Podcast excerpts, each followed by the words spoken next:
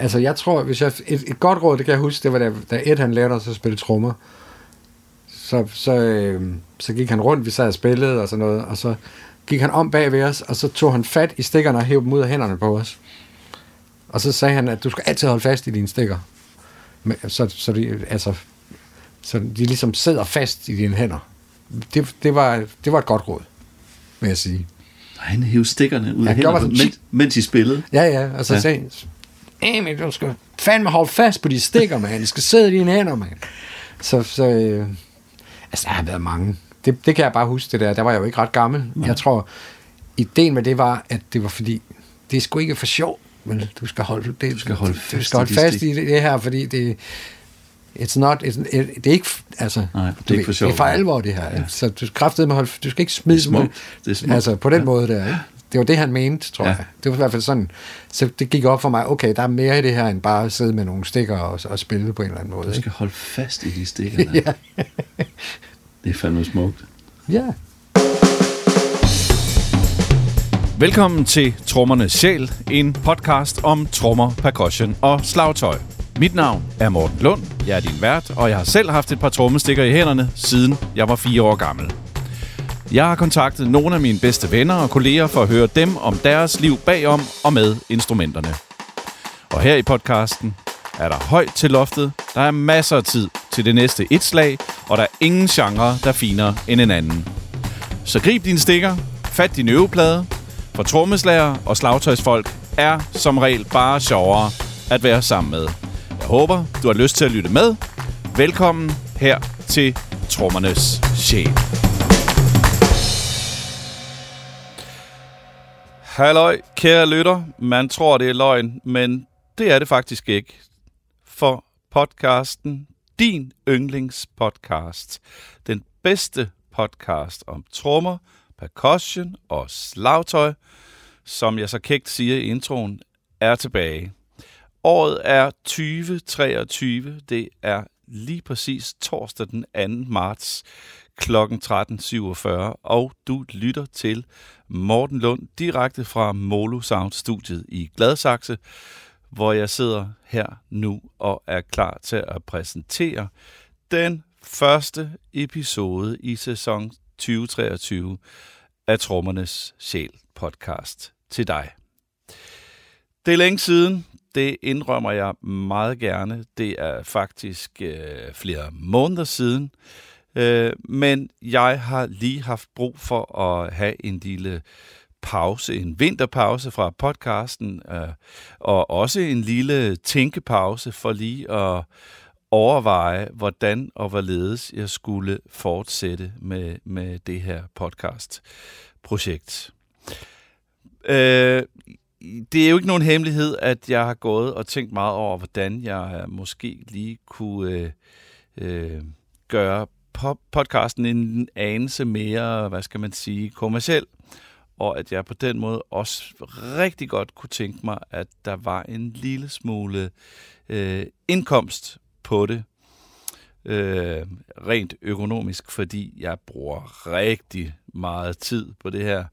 Jeg bruger mange timer på at lave de her interviews. Jeg bruger mange timer på at optage og redigere og sidde og mixe, og jeg øh, Øh, har udgifter til øh, mikrofoner, og til grej og til gear, til øh, podcast, hosting øh, og til hjemmeside. Hov, sagde jeg hjemmeside? Ja, det gjorde jeg, mine damer og herrer.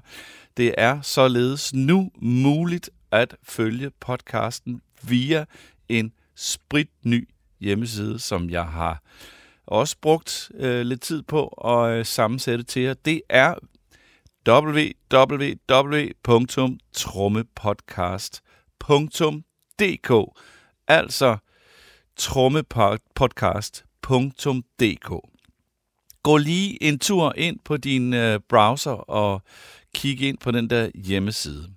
Fordi det er således nu via hjemmesiden muligt at støtte rent økonomisk øh, mit arbejde med den her podcast. Og det kan man gøre på flere måder. Jeg synes, du skal gå ind på hjemmesiden og kigge det ud.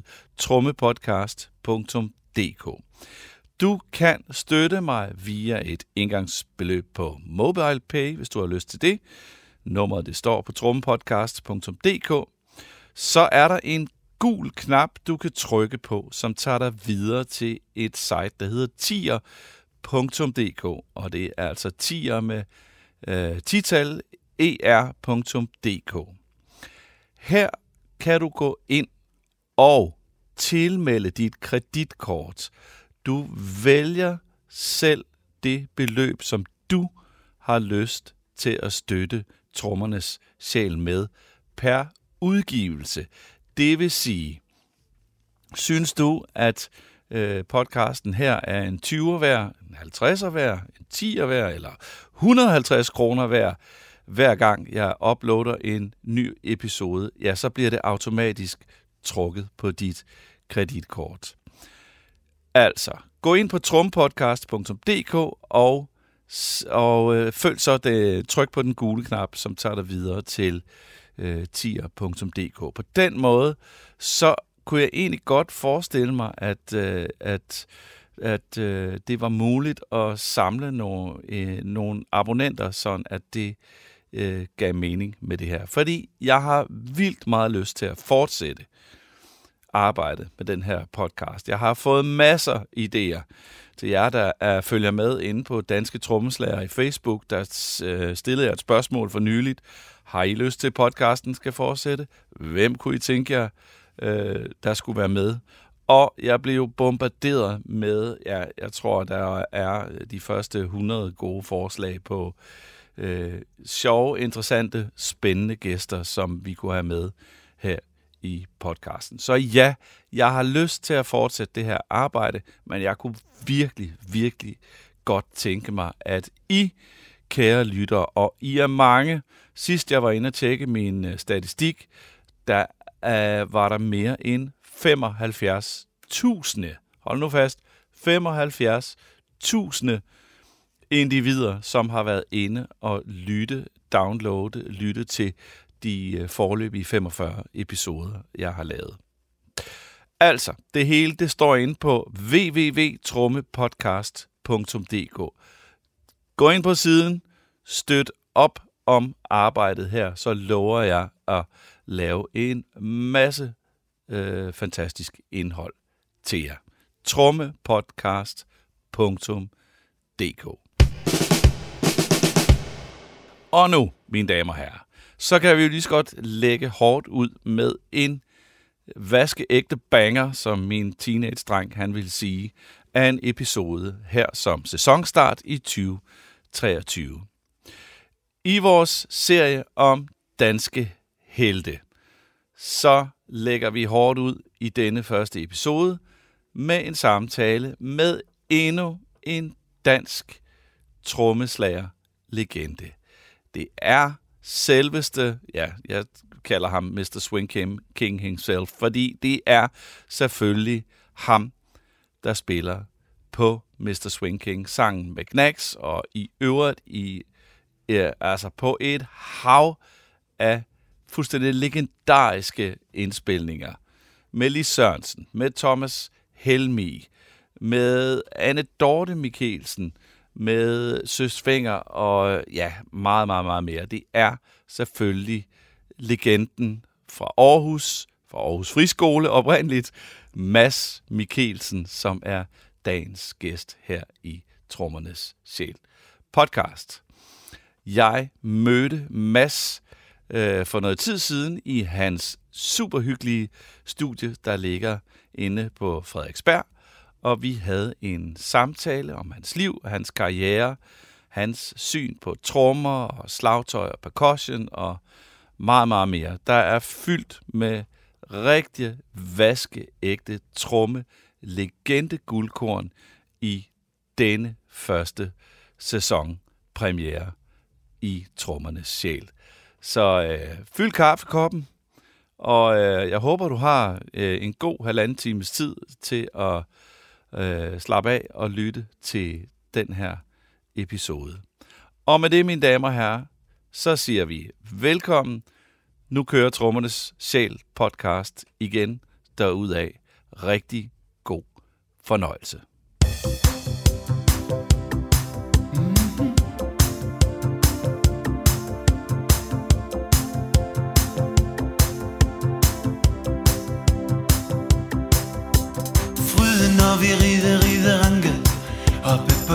Af møllerens hus. Vi fløj til himmel, så faldt ned i et ul med et sus Fløj igennem luften på en sommerdag. Karuselkongen, Mr. Swinky. Daddy stod i midten og huskede alt fra den gang han selv var dreng. Så vil jeg godt have lov at sige velkommen til Mads Mikkelsen i Trommernes Sjæl podcast. Tusind tak, Mads, fordi jeg måtte komme på besøg her i dit studie i baggården.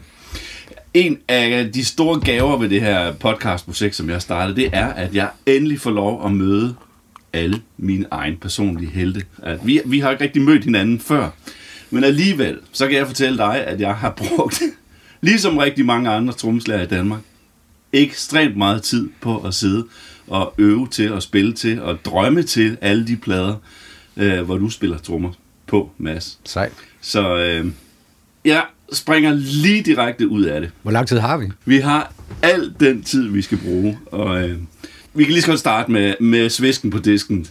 Det der nummer, Mr. Swing King, som jeg ved ikke, hvor mange hundrede vis af trommeslager sidder derude og spiller øh, til festerne hver eneste fredag og lørdag. Det beat der, kan du forklare, hvordan man spiller Mr. Swing King rigtigt, Mads? Jeg tror, at, at øh, altså det er jo attitude jo. Så, øh, men jeg tror, at, at, at stortrummen pusher og lille trummen slæber lidt, hvis jeg sådan skal analysere det til Mm. bunds, et eller andet i den stil. Ja. Øh, jeg ved det ikke. Det, det var jo en plade, hvor, hvor, en af de, altså, hvor vi virkelig havde øvet meget. Øh, vi havde lavet den plade, der hedder Er du hjemme i aften? Den var vi ikke... Nej, det er noget vrøvl. Ja. Har de puttet noget i kaffen? Ja. Øh, og den var vi ikke så tilfredse med. Og så ville, så var, så ville vi ligesom... Det, at der blev virkelig øvet meget. Så det er en af de få gange, hvor jeg har kunne spille til noget, der faktisk var et endeligt arrangement. Øh, på mange af de forrige plader, der, var, der lavede vi arrangementet løbende. Så derfor så blev trommerne også meget statiske, fordi man faktisk ikke havde mm. andet end en rytmeboks og en computer at spille til. Altså, så der havde jeg ligesom et helt arrangement. Ja, det, det jo, betød jo, at jeg ligesom, hvordan skal man sige, altså det er jo, hele den plade er faktisk næsten first takes, alle sangene på den plade. Siger du, at, at Mr. Swing King, det er, det er et first take? Ja, det er det. Ja. Men altså, efter meget øvning. Efter altså, sindssygt meget ja, øvning. så, så du ved. Men først, ja, altså jeg vidste godt, at den, den skulle være der. Altså, det er jo det der med... Øh, det intuitive og det planlagte. Ja. Øh, det er næsten altid sådan, når man indspiller, synes jeg, at filsen er bedst på de første to, tre gennemspændinger, fordi det er der, man har. Og så allerede, så begynder man at tænke, at det fil var fedt, og det, jeg gjorde der, var godt, og så, så begynder det at blive en planlagt øh, Så slår man hjernen til, og så går det galt. Mm, Jeg ved ikke, om det går galt, men det mister noget. Altså, det er klart, når man gør noget første gang, så er der en begejstring, og en, altså, altså, så er der en, hvad skal man sige, en lille jubel i hvert fil, fordi, wow, Ja. ja. ikke? Øh, Når du så har gjort det, så er det sådan, "Ah, var det sådan, ah, det var, ikke, det var federe sidste gang, og så, så ja, man kan godt sige, at man slår hjernen til, ja. Men der er også noget med bare det der med, at man oplever ting intuitivt, ikke? Mm. Det har jeg dyrket meget. Ja. Øh, og prøve at indspille så hurtigt som muligt. Ja. Så kan man altid lave 30 takes bagefter, ikke? Men Men selvfølgelig. Også nogle gange på numre, man ikke kendte arrangementer på. Så ja. ligesom prøve at, bare køre igennem, fordi nogle gange så får man lavet noget, fusket sig igennem et, et B-stykke, ja. så, og så ly- lytter man bagefter og tænker, det lyder jo maløst. Det kunne jeg aldrig have spillet, hvis jeg havde vidst, hvordan arrangementet var. Altså, altså, det, det, det er jo det, der er det smukke ved musik, ikke? Jo. Og, og, så, altså, og så er det jo det bedste ved at være trommeslager, man er jo på, ikke? Altså, alle de der plader i gamle dage, nu er det lidt noget andet i dag, men der, der altså, når du indspillede trommer, så skulle, du, så skulle de være der. Mm. Og så stod de andre, og de stod og spillede Q-guitar, Q-keyboards og Q-sang, og de stod bare fidlet rundt, ikke? Men man, når, på trommerne, så var, vidste man godt, okay, det er nu. Nu er der ikke noget, nu, er, nu fanger bordet. Ja. Så, så, så var man nødt til at tage alle de der beslutninger på stedet, ligesom. Man kunne ikke bare... I dag kan du bare gå ind og spille hvad som helst om, og gøre flytte rundt ja. på det, Præcis, og alt ja, muligt. Ikke? ja. Den, dengang skulle man ligesom... Mm. Det er ligesom at høre, altså helt klassisk, Rosanna med Ja, præcis. Jeff Porcaro, når du hører det, bare hans trommespor, hvor vel designet Hvor det er. Det er velkomponeret det er. det er jo fuldstændig præcis. vanvittigt, Ja. ja. hvordan han kan have alt det ind i hovedet. Præcis, ja.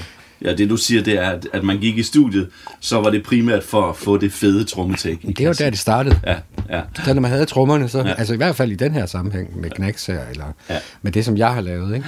ja. Så, så øh, det var ligesom, når de så var der, så, så, så kørte man videre derfra. Ja, ja. Men det er sjovt, det siger I alle sammen, jer der, jer, der var de gyldne drenge fra 80'erne, der, det er, det er, I siger alle sammen det samme, netop at det var, det var, når man gik i studiet, så galt det. Så sad man, så vidste man, nu galt det. Jo, det er vel Og så ligesom, gik hvis man man spiller efter jazz jo. Ja. Altså, sådan, Præcis, det er sådan op, samme. op, optager man Ja. vel stadigvæk jazz i dag, så sidder man Det vel gør ikke man. og flyver rundt på tingene på... No way. Eller, Nej, nej. altså, nogen gør selvfølgelig afhængig af, hvad det er, ikke? Men der er masser af sådan noget, ja. hvor alle spiller samtidig og sådan Ja, noget, ikke? ja. Men det der Mr. Swing King, det må du altså være stolt. Undskyld, jeg vender tilbage til det. Du må være stolt af det, Mads, fordi det er dig, der er Mr. Swing King. Kan du prøve lidt at beskrive, hvordan du opfatter groove og swing? Hmm, nej, jeg, jeg ved ikke, altså... Jeg har en, øh, jeg har en romflaske derhjemme med en, en, øh, en limbo drummer på, og så står der nedenunder, at the limbo drummer, he's capturing, he's capturing all the dancers. Jeg tror, det, der står måske nok alle kvinderne i virkeligheden med sit trommespil. Altså, Ja. ja. at han ligesom, han er, han er øh, hvad, hvad fanden kalder man sådan noget? Hypnotisk. Ja, Øh, og, og fanger dem i en trance Ja. og holder dem fast i dem. Mm.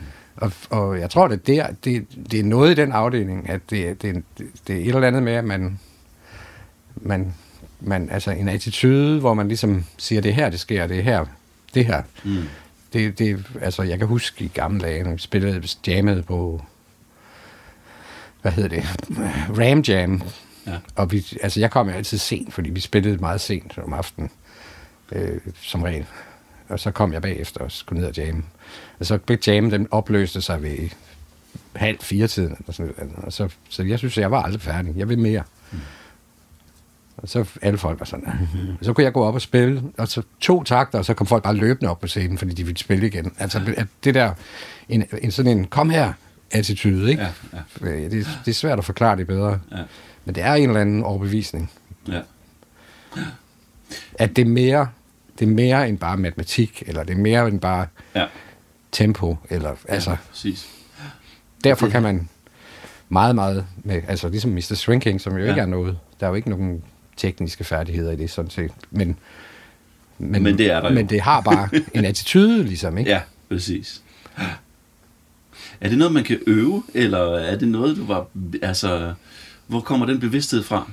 Og er det din lille voodoo-ven, der, der, der har fortalt dig det? Eller Nej, Hvad? men jeg startede jo med at spille, altså, jeg kommer jo fra Aarhus Friskole, Ja, Og, og vi havde jo altid besøg af alle mulige, fra alle mulige steder i verden, afrikanere og brasilianere og, og kubanere og folk fra Trinidad og, og, og du ved, deres øh, forhold til, til trommer er jo mere spirituel, Ja. end den er i Danmark. Ja. Øh, og det hænger jo ofte sammen med religion og alt muligt, så Ja. jeg har jo set sådan noget, altså set en bety- no, set et voksen menneske stå med en koklokke, og, og, og, og hvor stor betydning den koklokke havde, eller hvor, hvad kan man sige, at, det, at koklokken var det eneste i verden, dybest set. Ikke? Ja. Det har jeg jo oplevet som barn og kigget på, ja, og tænkt, det vil jeg også, det der. Ikke? ja. Altså ligesom du ser Maradona drible eller et eller andet, Ja. ikke? så bolden, det er ligesom det eneste, der findes, ikke andet end den der bold. Altså, så det tror jeg, det, det er ikke så udtalt i Danmark. Altså, for eksempel findes der jo ikke nogen øh, antikke danske trommer. Øh, altså, vi har slet ingen historie. Nej. Altså, jeg tænker, de har spillet på trommer i gamle dage, men vi ved ikke noget om Har det. en militærhistorie og nogle militærtrommer Ja, og men sådan før, noget. ikke? før kristendom Ja. og så sådan noget, ikke? Nej, det, der, nej. det, det er fuldstændig Ja, præcis. udslettet, ikke? Fuldstændig. Man ved slet ikke noget om det. Det er, det er en ret vild ting, faktisk. Mhm. Fordi alle mulige andre steder kan man Ja. føre det meget langt tilbage. Selv på Grønland kan man føre det langt tilbage. Ikke? Det, der er nogen, der har sagt, det der, det skal ikke... Det, skal, det er der ikke nogen, der skal snakke om. Det har sikkert været i forbindelse med Odin og Thor eller eller. Ja, ja, præcis. Sådan noget. Ja, ja, ja. Og der er jo noget med den der friskole der. Hele det miljø omkring, nu, øh, nu bringer du dig selv på banen der. Øh, jeg har ikke selv gået der, men jeg nåede jo at, at opleve legendarisk øh, Leif Falk. Ja. øh, og have ham, da jeg gik på, på konservatoriet i Aarhus og sådan noget. Jeg, jeg gætter på, at han var en, en vigtig figur for dig også. ja, det var han. Han ja. var en vigtig figur. Mm. Men det var jo Ed Jones, der var, der var min, min Ed. figur. Øh, ham, som lærte mig at spille trommer, øh, og lærte mig noget om... det var lidt det samme, når vi spillede med friskolens big band, som vi kaldte det. Jeg gik i 7. klasse, 8. klasse. Øhm, og vi spillede og sådan noget, og han sad og spillede en koklokke og sådan noget, råbte lidt en gang imellem. Men man kunne, når han så, han- så kunne han sidde på en stol, og når han begyndte at svede, så vidste man, at det var fordi, nu begynder musikken at svinge. Altså, og han, det var ikke fordi, han bevægede sig mere, det var bare, man kunne bare, altså det der, og så kunne han, kom, han kunne komme sådan et enkelt udråb, som ligesom pushede, ligesom James Brown-agtigt, ikke? Pushede bandet, altså det skubbede bare til hele orkestret, bare med ét udråb, ikke? Så det, det der, altså det er noget med attitude, det lærte man noget om der. Var det ham, der introducerede dig til trommesættet, Ed? Ja, Ja. ja. altså jeg spillede jo øh, fra jeg var helt lille, Mm. mm. øh, før jeg kom i skole. Mm. Men jeg spillede med hænderne rigtig meget. Ja. Øh, jeg fik først et trommesæt, da jeg var 10 faktisk. Mm. Jeg, jeg, var, jeg spillede rigtig meget øh, bongo-trommer og hvad der ellers er. Ja. Ja. Altså, jeg er jo også percussionist jo. Det er du nemlig. Det vender vi tilbage til. Ja. Så, så øh, og det synes jeg jo, alle tromslærer burde være. Ja. Altså, og det var en god start for mig. Jeg, sta- jeg spillede med hænderne i, ma- i mange år, altså mange år, ikke? Altså 3, 4, 5 år, mm. før jeg, jeg fik et trommesæt. Mm. Og det var fordi, dengang, der mente de, at trommesættene var for store til, til børn. Man kunne ikke nå, så skulle man, fandt de senere hen ud af at lave nogle børnesæt og sådan noget. Det var der faktisk ikke dengang. Så var der nogen, der skar stolene i stykker, men så sad man med sådan en lille tromme nu i. Som var alt for høj. Men trommer og rytmer og musik og fællesskab, ved jeg, altså var, var fuldstændig essentielt på, på, på, på friskolen. Det var en del af livet, det var en del af hverdagen.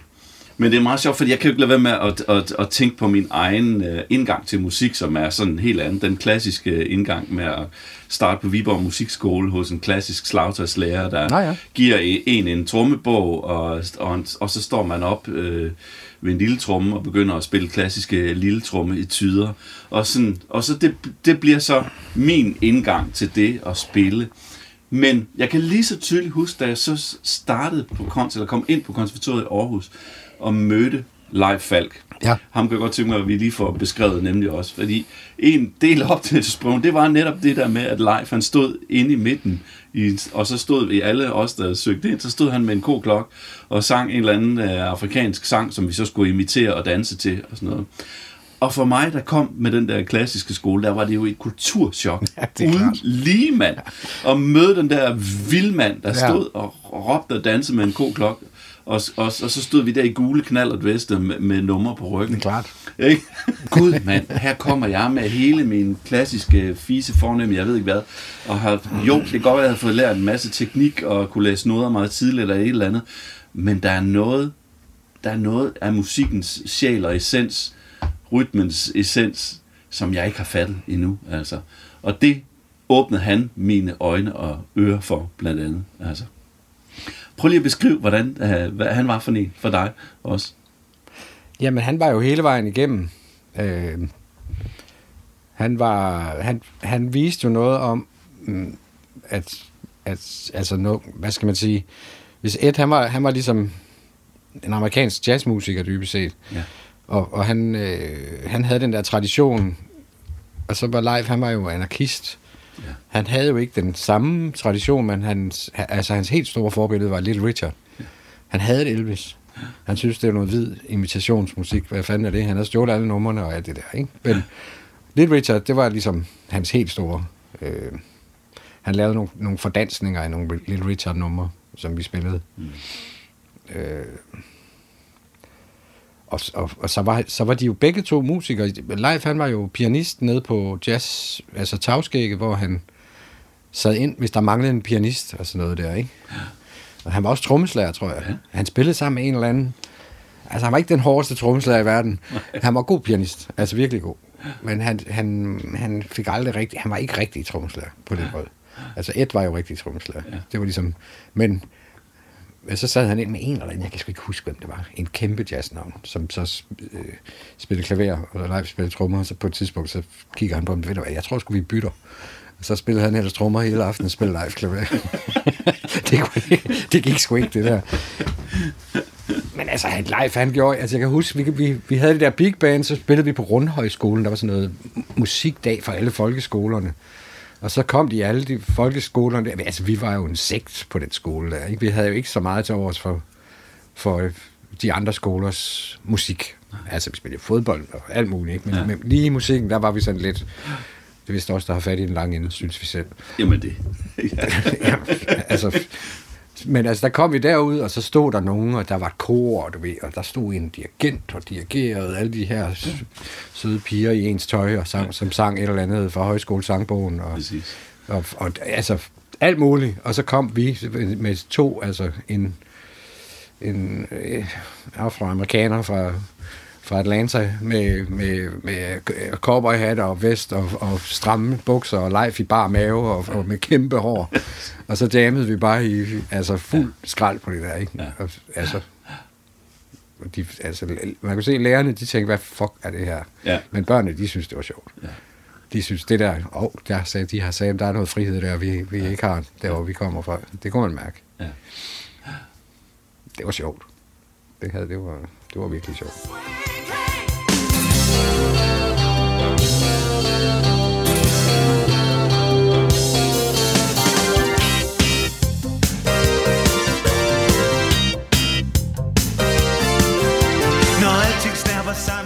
Tidlige inspirationer. Kan du huske sådan øh, nogle plader, du blev, øh, og trommeslager, du blev inspireret af, da du var... Ja, det første er Santana, vil jeg tro. Mm-hmm. Øh, at det, det er jo også der, hvor man kan se det der med både percussion og trommer, altså, det har altid været...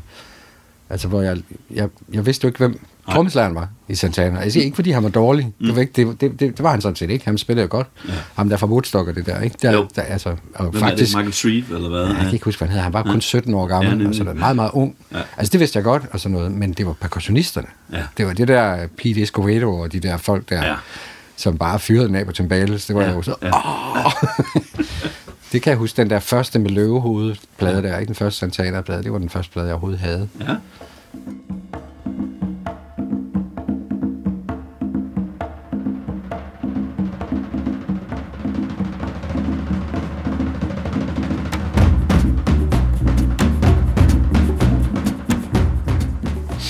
Så det var en meget stor inspiration. Ja. Og, og det er det stadigvæk. Ja. Det er stadigvæk fantastiske plader. Jeg, jeg, kan, jeg elsker den der blanding af rock og, og latin. latin. Latin, Ja, ja. ja, den, ja. den er fed, synes jeg. Ja. Det kan jeg godt lide. Ja. Det har vi også lavet noget af i Knacks afdelingen. Ja, ja, præcis. Øhm, og så sjovt nok Deep Purple. Ja, fedt. Min første single var den single, der hedder Black Knight, hvor der er Living Wreck bagpå, Ja, som er et nummer, der starter med trommer, med en hel masse rumklang på. ja. Og øh, der må også, allerede dengang var jeg åbenbart interesseret i, lidt i produktion, fordi jeg var meget optaget af det der med, at de lød som om, de var meget langt væk, fordi der var rumklang på. Ja. Og så bliver rumklangen ligesom taget af Mm. i introen, mm. og til sidst er de helt tørre, ja. som de er altid tørre på Deep Purple's. Ja, ja. Og jeg forestillede mig, at der var en dør i det der studie, hvor han blev rullet ind, trommeslageren, fordi han kom tættere og tættere på jo. Sådan må det jo være lavet jo. Ja, det er klart.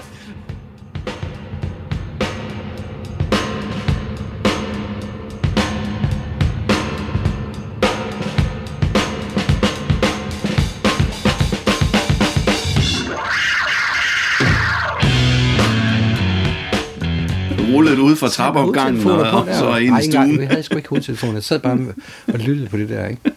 Lidt Zeppelin. Led Zeppelin, ja. Ja, Ja. fedt, mand. Ja. Men det var, det var mere helheden. Mm. Det, det var først senere, at det gik op for mig, hvor godt trommer han spiller ham, Bonham der. Ikke? Ja, jo, fanden.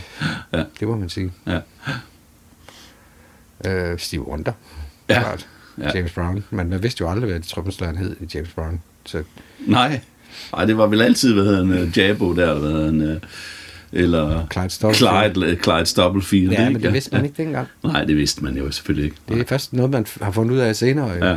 Der var jo en ting med de der plader med sorte afrikanere, havde jeg sagt amerikanere, Ja, at der stod aldrig, hvem spillede trommer nej, de plader. nej. Der stod alt muligt andet. Ja, præcis. Skide irriterende. Alle Commodores' plader, jeg elsker Commodores. Der stod ikke, hvem Ja. spillede trommer. Nej.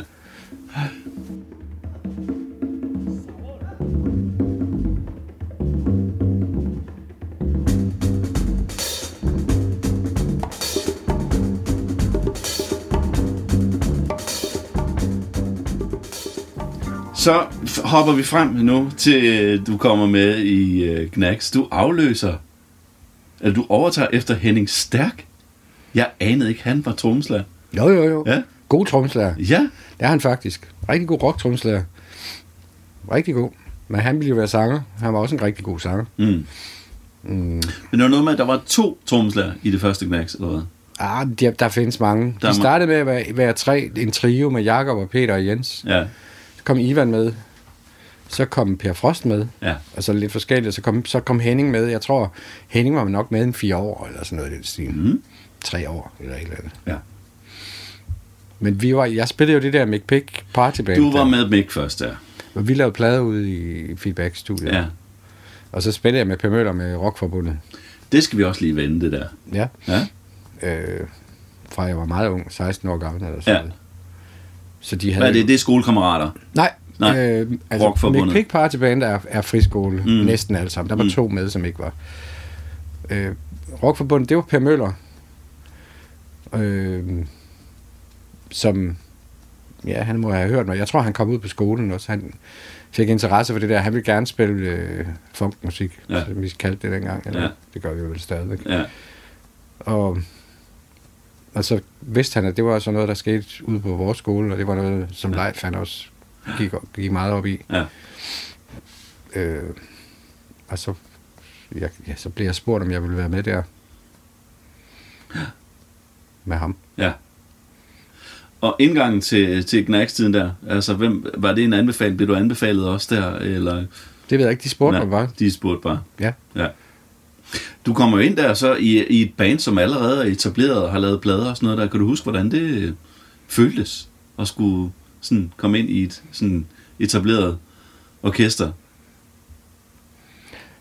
Jamen, jeg tror ikke, jeg tænkte så meget over det. Altså, Hvor jeg, gammel var du? 19. Hmm. Jeg, jeg tænkte, at, at øh, jeg tænkte bare, at jeg ville spille. Og her var der en mulighed for at spille Ja. for mennesker. Ja. Altså, Ja. Jeg, jeg har tit tænkt over det der, når jeg ser sådan nogle musikere, som, som øh, skriver om to år, så spiller jeg på orange scene, og, bah, bah, bah, bah, og det var fantastisk og alt muligt. Og Jeg, jeg, det tænker jeg aldrig over. Jeg, jeg, synes, jeg tror, jeg synes, at, at først, ja, det gjorde vi jo allerede det første år, spillede vi Ja. ja. på orange scene ja. ja. klokken 23 lørdag aften, Ja. ja. eller sådan et eller andet. Ja. Ja. Total prime time. Ja. Altså, jeg, jeg havde bare sådan, selvfølgelig skal jeg være her, hvor skulle jeg ellers være? altså, det var ligesom den indfaldsvinkel, jeg havde til Ja. det. Ikke, ikke fordi, det har ikke noget at gøre med, men det var bare, jeg følte, det bare var naturligt. Mm. Altså, jeg følte ikke, jeg var ude af... Nej, det var ikke sådan. Nej. Sådan havde jeg det overhovedet ikke. Nej, Jeg nej. synes bare, hey, fedt, mand. Du følte dig hjemme. Du Ja, følte dig, det gjorde jeg. Ja, ja, ja. Det var ligesom om, det var, øh, det var det, jeg skulle. Det er klart. Hvis du har siddet bag trommer eller percussion fra du var hvad? Altså fra du startede i børnehaveklasse, Ja. ikke? og været omgivet af musik og, og, og, og samspil, så var det bare en fortsættelse Ja, det af var det. det godt. Ja. Men det var jo også bare musik, tror jeg. Ja. Altså, det var ligesom ambitionen var at spille musik. ja, selvfølgelig. Ja. Men jeg tror med hensyn til, når vi lavede ny musik, Mm. så, så, var det, så var det helt tydeligt, at de havde jo lavet det der rytme hans nummer, Ja.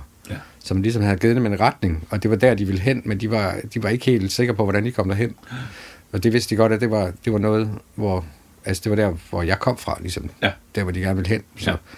så der tror jeg, jeg fik meget. Hvem altså, er Rytme Hans? Findes han? Eller? Ja, det ved jeg ikke. Det, Nej. jeg tror, det er en op for skærmen. Det er jo før, jeg kom med i ja, orkestret. Jo. ja. Er det Øh, Henning, der spiller på det nummer? Jeg tror, Rytme Hans en, der havde en, sådan en sygdom, hvor han rystede faktisk. Ja. Det er Henning, ja. Og Ja. så Per Frost på bas jo. Ja. Det var det, der var med Ja. det, ikke? Ja. Ellers havde det jo været Peter, der spillede bas. Ja. Så, det, så, så det var ligesom Henning og, og Per, som spillede det der. Ja. Det tror jeg. Eller også var det Jens. Det kan sgu godt være, det var Jens.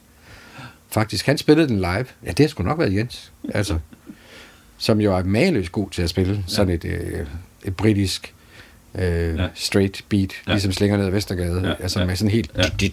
Lidt ligesom... Øh, det var jo også en, en, en, øh, en retning dengang, mm. ligesom kliché. Ja, Med ham de der sådan lidt punk-influencer, der kommer ind, eller hvad? Jo, men også, hvor sådan, du ved, ingen accentueringer, alle, nej, alle slag er lige høje, og Ja. alt det der, ikke? Det Ja. kan jeg slet ikke finde ud af. Jeg har aldrig fundet ud af. Nej, Jeg prøver, men, men jeg kan ikke. Altså, Ej, det, du er for rundt.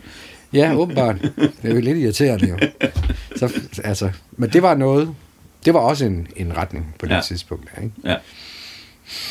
Men nej, altså det var, det var jo, altså Safari, der fik vi jo ham der, Carl Peterson som producer, som var Jeg skulle lige til at sige, ja. Så ryger vi ind i det der sådan Jamaica-influencer på Safari, ikke? Eller? Jo, men jeg ja. tror, at, at de, før det havde de været sådan, nu skal det være sådan noget new wave.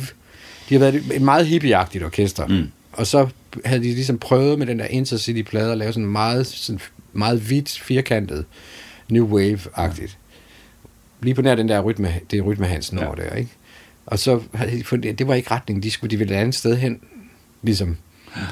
Så det var sådan en meget åben legestue på, på det tidspunkt. I, øh, altså på Safari og X og Den Blå Hund og, og En Underlig Fisk var meget sådan, øh, hvad skal man sige, der var alting meget åbent. Ja. Og så efterhånden, som man får meget succes med noget, så, så fanger bordet mere og mere. Mm. Så lukker tingene ligesom ned. Fordi så man er hele tiden, man har, man har en masse referencer til noget, som, mm. som har været en succes for en, hvis man kan sige det sådan. Ikke? Ja, så, ja, ja. så, bliver det, så bliver det lidt, mere, lidt sværere efterhånden. Altså, Ja. man lukker sig inde, man spænder sig inde i sin egen spændetrøje, eller hvad fanden så noget hedder, synes jeg. Men lige de der, de, for de første år, jeg var med, fire år, der var, der var det, der var ikke så meget styring heller. Altså, det var meget åbent, hvad der skulle ske. Der var helt klart sådan en, vi, skal, vi, vi har et eller andet kørende, vi skal finde ud af, hvad det er, og, Mm. og sådan, Mm. og så var der forskellige ting i orkestret, som gjorde, at det, det øh, blev mindre åbent, Mm. hvis man kan sige det sådan. Ja, ja, ja, ja.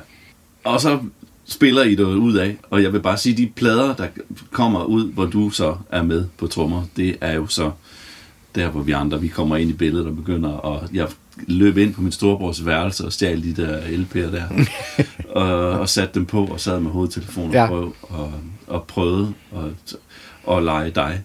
Altså, øh, tænker du så det? Hvor, hvor, altså, hvor mange mennesker, der har øh, kysset og danset og festet og jeg ved ikke hvad, til sange, du spiller trommer på, Mads. Altså, Ja, det tænker man da over. Altså, man møder nogen, der siger, at vi blev gift til det og det nummer, eller øh, eh, altså også nogle, øh, min mor øh, var syg, og så var det det her nummer, der, eller altså sådan noget, men det er jo ikke, det er jo som, ikke så tit, det er trommeslageren, de siger det til, lad os bare være ærlige, ikke? Det, det er nogle andre, de siger det til. Men nu siger jeg det. Ja, det tænker man over. Det er klart. Det er jo det, som popmusik kan. Ja. Det er jo ligesom, øh, altså, du, ved, du kan diskutere, om du kan lide den ene eller den anden artist Mm. øh, i popverdenen, mm. men du kan ikke diskutere, hvor meget betydning det har haft for de mennesker, der lytter på det. Nej. Det, det og, og det er jo på alle mulige planer. Det, Ja. ja. det er jo... Altså, det, er jo- det er jo hele... Altså, man har jo et soundtrack til sit liv, jo. Præcis. Jeg kan huske, da jeg var i Italien, øh, på et eller andet tidspunkt, hvor det jo Don't Stop Till You Get Enough, Mm. mm. med, med Jackson, der, røg, Ja. ja. der kom ud af. Ja. Og så var jeg i London, der var det Le Freak. Altså, du ved, Mm. og det, ved, det hænger bare uløseligt sammen det for mig. Det. det, det. En tøjforretning i London, så tænker jeg straks på, på Le Freak der, fordi den kørte bare i alle forretninger på det tidspunkt. Ikke? Det, Ja, ja. Eller en eller anden strand på Bornholm, hvor det var, øh, hvad hed den, Every Breath You Take øh, med Police. Med Police Som bare, der, alle de der ghetto blaster på stranden, ikke? Altså, Jo, jo, jo. det samme nummer ud af dem alle sammen. Ikke?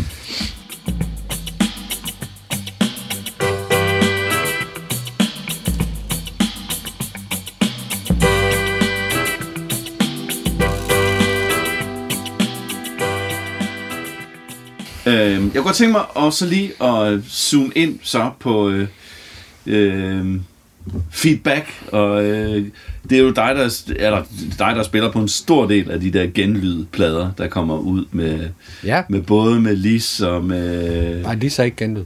Nej, undskyld, øh, nej, men, Men så... vi lavede to ja. plader med hende derovre. Ja. Ja. Prøv at fortælle om den tid der. Jeg havde børn. Altså, ja. øh, på den tid, det eneste, jeg kan huske fra 80'erne, det er arbejde og børn jo. Ja. Fordi det, der var jo ikke andet nærmest. Nej. Altså, det var jo all consuming, hvis man kan sige det sådan, ja, ikke? ja. øh, fuld skrue på. Jeg kan huske, vi startede, vi startede seriøst i studiet med Lis Sørensen 1. januar. Mm. Det er også ambitiøst. Ikke? ja. Altså, vi holdt, Sind- vi holdt nytårsfest sammen, og så Ja. mødtes vi i studiet næste dag kl. Næste 12. formiddag, ja. Og indspillede et nummer. Ja. Utroligt nok. Utroligt nok. Ja. Øh, jamen, jeg, jeg ved ikke, jeg, altså jeg, jeg var hele, jeg var jo alt, jeg var, jeg har altid øh, blandet mig udenom alt, hvad der hed business, fordi det Ja. irriterede mig. Ja. Og jeg tror, det er, fordi jeg var så ung, da jeg kom med i det orkester der, og, det, og jeg synes, at det havde det fyldte alt for meget, tror jeg. Mm-hmm. Øh, det synes jeg hurtigt. Jeg, og, og, så jeg var bare, jeg skulle bare spille. Det var ligesom min opgave. Jeg var jo med i pladselskabet, jeg var med i, i studiet. Ja. Og så jeg, jeg, jeg, jeg, jeg, altså, jeg skulle spille og producere plader. Ja. Det var ligesom det. Ja. Man kan godt bruge to dage på at lave et basspor dengang. Det kan man slet ikke forstå i dag. Nej. Og det har, det, altså apropos det der, vi snakkede om tidligere med, at man som trommeslager vidste, nu fanger bordet. Ja. Det har, jeg, har aldrig, jeg har aldrig helt fattet det. Jeg har hvorfor fanden skal det tage to dage? Ja. Altså, kan du ikke bare starte med at spille det? Ja. Eller noget, der ligner i hvert fald. Altså, der var også sådan en... Og, altså, og så havde og meget tit sådan noget med, jamen, okay, du bruger to dage, men jeg ved jo godt, hvad du ender med at lave. Kan du så ikke starte med at lave det, når vi alligevel ved, hvor du ender? Ja. Altså, du ved, den der... Altså, det, det var også en ting, ligesom, at der, der, var, der var noget ny teknologi, der gjorde, at man kunne at man kunne bruge så lang tid på en eller anden måde. Ikke? Og noget ny økonom- økonomi også, Ja. ja. tænker jeg. Ikke? Jo, ja. Altså, jeg tænker, når du hører, øh, jeg snakker med mig selv, med Gitte Henning, de har vel brugt et eller andet sted mellem 5 og 10 minutter på at indspille det nummer Det der, er ikke? på, ja. Som til gengæld er et fantastisk trommespor. Ja. Ja. Er jo sindssygt godt trommespor. Ja. Ja.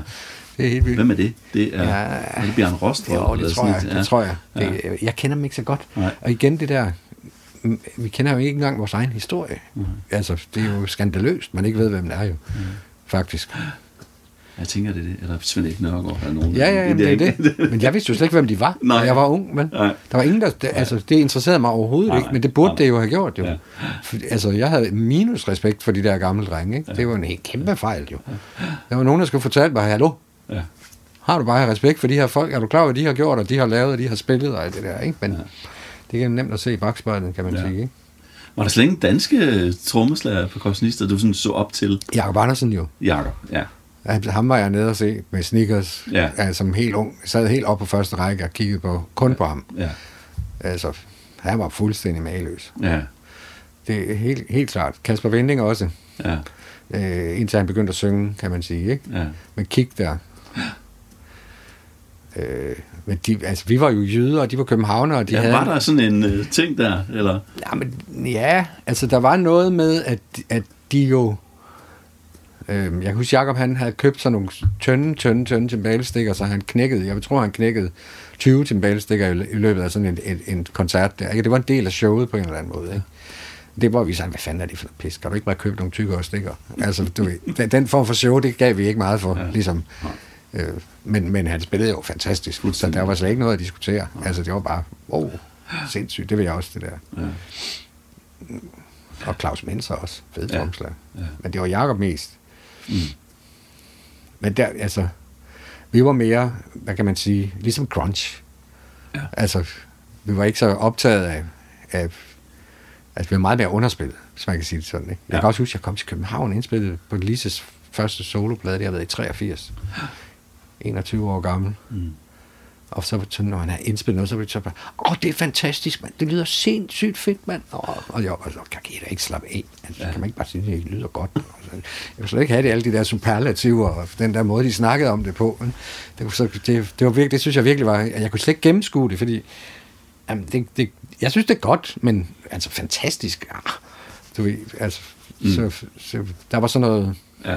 kulturforskel. Der var en ikke? kulturforskel. Det var sådan lidt Men der var ikke konkurrence, eller hvad? Så man ikke? Altså, Ah, der var altid Så- konkurrence i musikbranchen. ja, ja, men altså...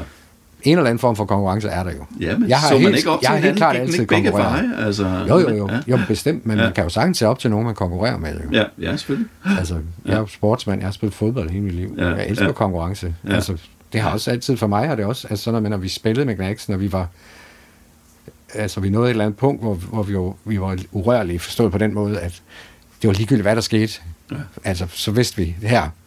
Altså, så, så hvad havde jeg? havde også bare en sådan en samme følelse, som man skulle spille fodbold. Nu skal vi jo banke de andre. Altså, det, det var, det var da, altså, kom, nu skal I se, det er sådan her, Ja. øh, det her, det her øh, Ja. ja. skabet skal stå Ja, agtigt, ikke? jo, ja. Det er da konkurrence, men på en god måde, kan man ja. sige, ikke? Ja, ja. Attitude fejler ikke noget. Ej, men jeg kan huske, hvad hed han?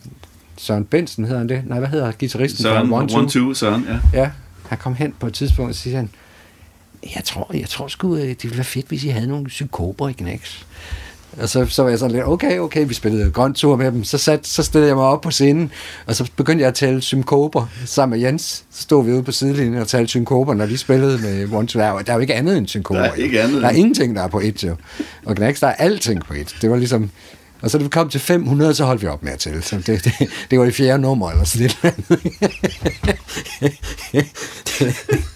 han synes, han synes der, var, der var for få synkoper i Knacks. Men det var jo også, altså det var det.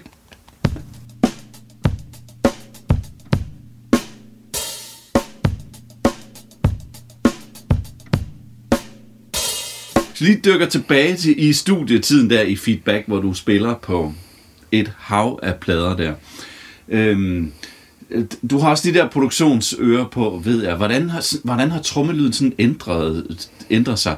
Dengang var det meget med øh, gated rumklang og sådan noget, og den Ja. der 80'er lyd på de der trommer der. Ja, vi fik jo den der AMS-rumklang, som var en helt vild ting dengang. Vi, vi fik jo en, en anden producer på den anden plade, som hed Jack Newber, øh, som kom fra Compass Point-studiet, hvor Sly Robbie var indspillet. Øh, og han kom med hele den der... Han havde jo lige præcis det der minimalistiske tilgang til tingene. Og, og øh, hvad skal man sige... Øh, han, han gik ind, og så tegnede han en cirkel på min lille tromme ind i midten, og så sagde han, du skal ramme her. Boom. Så det, fordi der, det der, der, der har den, der, that's the sweet spot, ikke? Så skulle jeg det ligesom gjorde han ramme der. simpelthen. Ja, det gjorde Sådan han. en 5 kroner der. Ja. Og så gik, så, så, så, når jeg skulle spille kantslag, så, så, så, så flyttede han, prøv lige at flytte frem og tilbage med stikken. Ja, der lyder den godt. Sæt en, en uh, tusstreg der på, på, på stikken, ikke? Wow. Så satte sådan noget, det var sådan noget, han kom med, øh, Ja. ja. produktionsteknisk, ikke? Ja. Gik der op for en, okay, sindssygt nok. Mm. Der, kan, der, der er noget der, ikke? Øhm, og så den der AMS, det, den havde sådan noget non-lind rumklang, Ja. som var en vild ting. Ja. Som vi brugte på percussion. På Slingerne og Vestergade er der sådan nogle Mm. mm. moodblocks med helt vildt meget sådan noget. Og fodgængere faktisk. ja. Spillede I til klik? Ja, det gjorde vi. Mm. Det startede vi med i 83. Mhm. Det var jeg god til. Ja. Det var, tror jeg, var en af mine absolute forser. Der var mange af de gamle trommeslager, det skulle de virkelig, virkelig øve sig i. Mhm. Øh, og det krævede, altså, det, det, det, det kunne jeg med det samme. Mm. Det synes det var bare lige mig. Ja. Så, så altså, det Var var, det Ed Jones K-klokke der? der? det ved jeg ikke. Nej. Det, det, det skal jeg ikke kunne sige. Det var bare nemt for mig. Ja. Så, øh, så altså, det, det var helt klart et, et hvad hedder sådan noget, paradigmeskift Mm. i trommeverdenen. Ja. Ja. Der. Dem, som ikke kunne finde ud af det, de fik virkelig problemer. Ja. Altså, Ja. Fordi så, så ville man jo gerne bruge sequencers. Det kom jo også dengang Mm. på den helt lav, lavteknologiske stil. Det Ja. var helt vildt. Men, Ja. Så det, det gjorde jo, at, at, øh, at tromslageren jo, altså hvis du gerne vil programmere et eller andet, øh, så hvis ikke trommerne lå til klikket, Nej. så lå sequenceren jo heller ikke til klikket. Jo. Så, så man skulle jo simpelthen være oven i det klik der, ikke? Ja. ja. Jeg er bedre til det, dengang jeg er i dag, synes jeg. Okay. Jeg er svær ved det i dag. Ja. Øh, ja, det har jeg. Mm. Jeg tror, jeg, tror øh, jeg havde nemmere ved bare at overgive mig til maskinen dengang, end Ja. jeg har i dag. Ja. Tror jeg. Jeg ved det ikke. Det kan også være, at jeg bare bliver gammel. det er også en mulighed. Og det er dig, der spiller på Afrika-singlen Ja, der. det er det. Du sagde lige før vi tændte uh, båndoptageren her, um, verdens længste fil på Afrika-singlen. Ja, det er virkelig, lang film. ja.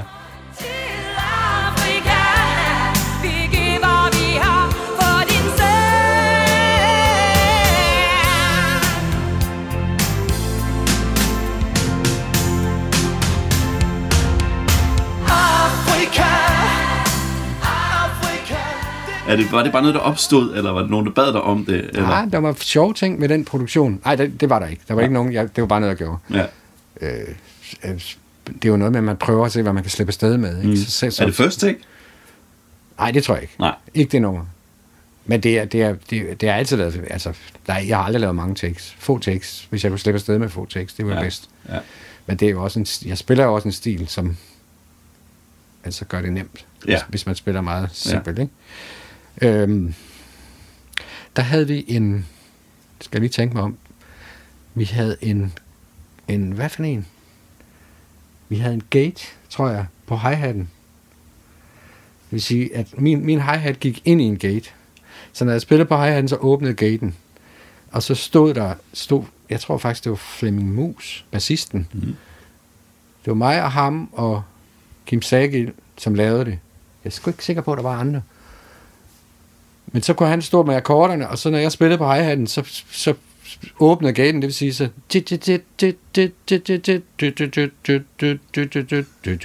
Så, så, så at jeg styrede keyboardet på, med min hi-hat. Wow. Det var fandme sjovt. Wow. Så, så det er sådan, altså... Ja. Så skulle han, han, han spillede jo ligesom bare, hvad han spillede stringer, som man kaldte det dengang. Ikke? Ja. Så bare tage akkorderne, en, en hånd på akkorderne, og så åbnede. Det var også noget, vi havde brugt på hunden gennem byen, kan jeg huske. Hvor vi også havde lavet en til Ivan, spiller som keyboard, som blev styret af en rytmisk ting. Mhm. Det kan jeg godt finde på at bruge stadigvæk. Det er sådan en gammel trick, som ikke mange bruger. Mm. Så får du jo... Øh, altså får, så får keyboardet fuldstændig samme drive, som hi-hatten har. Jo. Ja, ja. Det er meget sjovt. Ja, wow. Udover alle de legendariske knacks, takes og trommespor, er der så nogle trommespor med andre artister, du er særligt glad for? Ja, der er der nogen, der er der en, en, nogen med Lis Sørensen, som jeg er glad for, helt sikkert. Øh, det nummer, der hedder Så let skal det være, det var jo det nummer, vi indspillede 1. januar. Øh, som er sådan et, det er faktisk sådan Slide and Robbie inspireret. Jeg spiller Simons trommer, Mm. som jeg havde mikrofoner på også. På de Mikrofoner på Simons? Der, ja, det var, jeg havde sådan nogle, ikke med gummi, men med sådan nogle køkkenbord, Ja. som ødelagde ens hænder fuldstændig. Ja, det må det have gjort. Er du sindssyg, mand? Så ødelagde ens håndled. Ja, du er sindssygt, fordi det der vibration, det går bare direkte tilbage op i hele armen. Slam. Ja. Ja. Altså, hvis ikke de var høje nok i monitor, så tævede man jo bare løs på, Ja, ja. som det ja. ja. helvede. Ja. Ja, dem havde vi sat mikrofoner på også, så det er både øh, akustisk og elektroniske Simons. Ja, Så er der noget med Helmi, tror jeg, på hans første plade. ja. Det er dig, der spiller på Fed Lykke, ikke? Jo, Ja. det er det. Øh,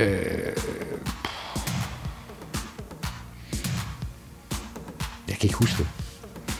Kan det passe, du har spillet, spiller trommer på noget Bamses venner også? Nej. Nej. Aldrig spillet på Bamses Perk, venner. så ja, måske. Perk, Ja, det gør jeg. ja. Men mere på Bamse solo. Ja, Det var Jan Sivertsen. Jeg spillede på ret meget. Altså, som Jan producerede. som Jan producerede, spillede jeg meget percussion. Ja, Og trommer en enkelt gang imellem, hvis der var noget, som han synes, der passede. ja, Øh, på de der soloplader, Bamse lavede, der spiller jeg en masse percussion. ja. Så har jeg jo, så spiller jeg jo noget på Jeppe Sagmanns soloplade, som jeg er glad for. Øh, på hans første plade er der noget percussion og sådan noget der. ja. Øh, så har jeg spillet et enkelt nummer med Camille Jones. noget med din søster også. Gud ja, Ja. ja. Andorte ja. Ja. Ja, det er klart. Der er nogle, nogle numre der. Men det var ikke så meget, jeg spillede på. Jeg tror, jeg spillede på en plade med hende. Jeg spillede på en plade med Nana. Ja. Som er meget god. Vinterdage, det er også dig. Det er rigtigt, ja. Ja, Ja, det, er- det, det er et af mine, det er mit, et af mine favorit. ja. Øh, Det er fandme en god plade. ja. Ja, det er en god plade. Ja, der spiller jeg en del på, faktisk. Ja. Øh, det er rigtigt. På det der øh, fodspor i sneen nummer. Ja. Det, øh, det, det var sådan en one take, first Mm. take nummer. Men det var jo, øh, Søs havde sunget en Q-vokal, som endte med at blive den rigtige vokal. Ja. Så altså, det var en, altså det, det, der, altså der, havde man, der kunne man se, hvor meget, hvad det betyder at have en virkelig god vokal. Mm. Altså, fordi det havde man aldrig dengang. Nej. Du havde ikke engang vokal. Altså, som regel sang du ind med bare med sådan noget cue, en eller anden, der sad og så, jamen, jeg skal også skrive teksten færdig, og så, du ved, Okay. på den måde der. Ja, ikke? ja. Og, hun, og det, der var bare knivskarp, den der vokal, ikke? Og det, altså, Mm. jeg kan huske, jeg var helt oppe at ringe, jeg kom hjem Ja. og havde indspillet det over der. Ja. Det var meget, meget glad for. Ja. Sne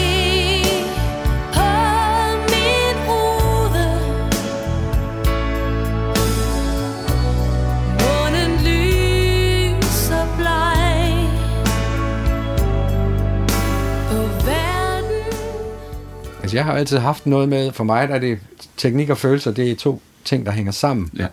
Og jo bedre jeg har det, jo bedre er min teknik. Altså, det, det- du, altså, jeg har jo spillet meget med, med DJ's, øh, sådan noget housemusik, hvor jeg spiller percussion. Nogle gange spiller man i to timer i streg og sådan noget. Altså, de, når du når et eller andet sted hen, sent på natten, og, og det bare kører det der 120 eller et eller andet, ikke? Så når man kommer, ender man jo i en eller anden form for tranceagtig tilstand, når du spiller så længe, hvor du begynder at spille ting, du slet ikke var klar over fandtes. Nej. Hvis man kan sige det sådan. Ja. Uden, altså med, med, med, med, med en lejende lethed, hvis man kan sige det sådan. Ja. Fordi man ligesom... Øh, så det der med følelser og teknik er ligesom to. Jeg har også altid haft sådan noget med, at der var en, en, en anarkistisk linje, som kører, og så er der en kontrollinje, der kører. De skal gerne køre parallelt med hinanden, de to linjer. Jeg keder mig altid lidt, når jeg, når jeg ser trommeslager, jeg kan mærke, at den der kontrollinje, den, den, Den fylder for meget. Ja, fordi trommer for mig, der er det, det, det, er noget, det er noget med frihed og, og vildskab, og Ja. ja. altså, det skal der være. Mhm. Mm. Jeg kan huske, jeg, jeg, vi spændte en hel tur med Per Lindvald med Sande, og han er jo altså en mageløs trommeslager, ikke? Mm. Jeg kan har set syv koncerter, så jeg var sådan, ja. kan du da for helvede ikke bare larme på et eller andet bækken på et eller andet tidspunkt? Altså, fordi det hele er bare, det var bare så, Ja, kontrolleret. Ja, og jeg ja. synes, altså man kan tale lidt om, at når man så, kommer vi lige ind på noget her, når man, så, altså når, vi er jo autodidakte, min generation, mm. altså når vi, vi gik meget op i, og hvad, hvad for en stil man havde. Jeg kan huske, da jeg startede med at undervise på konservatoriet, så kom der nogle trommeslager og spurgte, kan du ikke lære mig nogle fills? Mm. Jeg ikke, jeg skal da ikke lære dig nogle fills, du skal da have dine egen fills. Ja. Altså, du ved, det, det, der, det, der, det er da mine fills, du skal have dine fills. Altså, det var ligesom den måde, sådan var det dengang. Altså, og det, personlighed var en stor del af det, at være musiker. Så kunne man være knap så dygtig. Men man havde til gengæld en masse personlighed. Ikke? Og eftersom tingene er blevet mere og mere skolet, så kan man sige, at den der Per Lindvaldske stil er blevet meget bredere. Det er meget mere accepteret, det er sådan, man spiller. Og det der med at have en personlig stil er blevet mindre vigtig. Altså, og, og der, der kan jeg høre i dag, altså nu er det sådan noget gospel chops. Ja. Altså, været ude, jeg har jo spillet hele sommeren øh, på alle festivalerne, ja. og jeg har hørt et, et hav af orkestre, alle Ja. mulige hiphop og alt muligt. De der unge tromslæger, de sidder og spiller de samme filser alle sammen. Ja. Diggedugu, diggedugu, diggedugu, diggedugu, diggedugu, diggedugu, diggedugu, diggedugu. Og de, så, hvad fanden, spil dog for helvede. Altså, jeg, der, der må jeg sige, at når vi spiller en koncert med de sådan, så spiller jeg flere originale films, end alle de tromslærer har gjort til sammen. Og jeg har jo hørt koncerterne. Mm. Altså, det, jeg synes, de, det, det, det er blevet for nemt på en eller anden måde, det der. Man skal have sin egen stil, efter mm. min mening. Mm. Ja. Altså, folk de kan høre, hey, det er Mads Mikkelsen, der spiller der, eller hey, det er ham der. Altså, der, der er nogen, der har jo, ikke? Der er nogen, Ja. ja. så, okay, det er Felix, der spiller der, ikke? Der, er- altså, du ved, mm. men der er godt nok mange af de der skolede trommeslager, der sidder og spiller det samme, synes jeg. Som lyder ens. Ja, det synes jeg. Ja. Eller også er jeg bare Men det- det- gammel og sur, ikke? Det, det, det er en anden mulighed. Øh, det lader vi andre om at bedømme. Ja. Men du har ret, men det, det er jo det, der er så fantastisk ved den øh, gyldne periode, som I repræsenterer. Altså, man kunne jo netop høre, at det var Kasper Vinding, eller dig, eller Niels Ratzer, Men det er også eller ikke også, ikke? Og det, det er en, jeg synes, det er en sindssygt vigtig pointe at få igennem. Ja. Den der personlighed. Ja, men det, det, var, det skulle man have. Ja. Du kunne ikke bare komme, Nej. Ikke at have den. Nej, så, præcis. Så, altså, det var næsten, det var lige for, det var vigtigt, at du spillede ordentligt. Altså, Ja. Det havde i hvert fald noget. Ikke? Ja. Man kan også sige, hvis du ser tilbage nu, så er det jo, altså, at, der var ikke nogen af os, der sad og øvede det der Rosanna Beat. Nej. Altså jo, måske Lysdal, ikke? fordi det var hans ting. Ja, ja. Ligesom. Altså, han, det var ligesom det, han dyrkede det der. Ja. Ja. Virkelig, han var jo helt afsindig god til. Ja, præcis. Det må man jo bare sige. Ja. Men altså ikke os andre. Det var ligesom, jeg, jeg øvede noget Slide Robbie, eller så hørte Ja. jeg et eller andet afrikansk, eller ja. altså du ved, ja. Tony Allen, eller et eller andet, ikke? Ja. Altså, Ja. og der, der, må, der, altså, der kan man godt ærge sig lidt over, at altså, og igen har det har lidt med noget med noget skole at gøre, at hvorfor er det Jeff Porcaro, der har, der har overlevet på den måde? Ikke? Hvor, altså, ja. der, altså, Sly and Robbie, det, det er mindst lige så interessant. På, på alle mulige planer, specielt lydmæssige pla- planer og sådan noget. Ikke? Ja. Altså, det, det, Ja. og det er der jo ingen, det, hvis du går ned ind og siger det på konst, så tror jeg ikke, der er nogen, der ved, hvem fanden det er, man taler om, dybest set. vel? Nej. Og det, der, det, er lidt, det, det er jo lidt det, der sker, når, når ting går fra at være, være, hvad skal man sige, sådan folklore, kan man kalde det det, Mm-hmm. til at det bliver etableret Ja. ja. øh, øh, pensum. Mm. Altså, så er det pludselig pensum, Ja. ja. Jeff Porcaro. Ja. Ja. Det er Sly, Sly Dunbar ikke. Nej. Altså, det, det, det er lidt ærgerligt, Ja. ja. synes jeg. Og jeg Ja. der er virkelig mange trommeslager, jeg kunne nævne, hvis, Ja. ja. Ja. øh, som burde være pensum, som ikke er det. Ikke? Nej, præcis.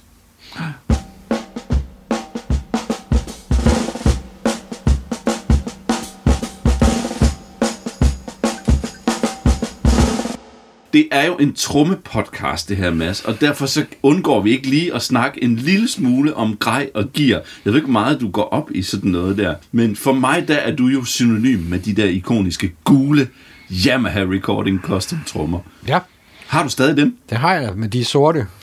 De- Jeg, jeg meldte mig ud af mit gamle orkester, og så som, som øh, sådan en, en øh, send-ting, så tog jeg en, noget spraymaling, og så malede jeg det sort.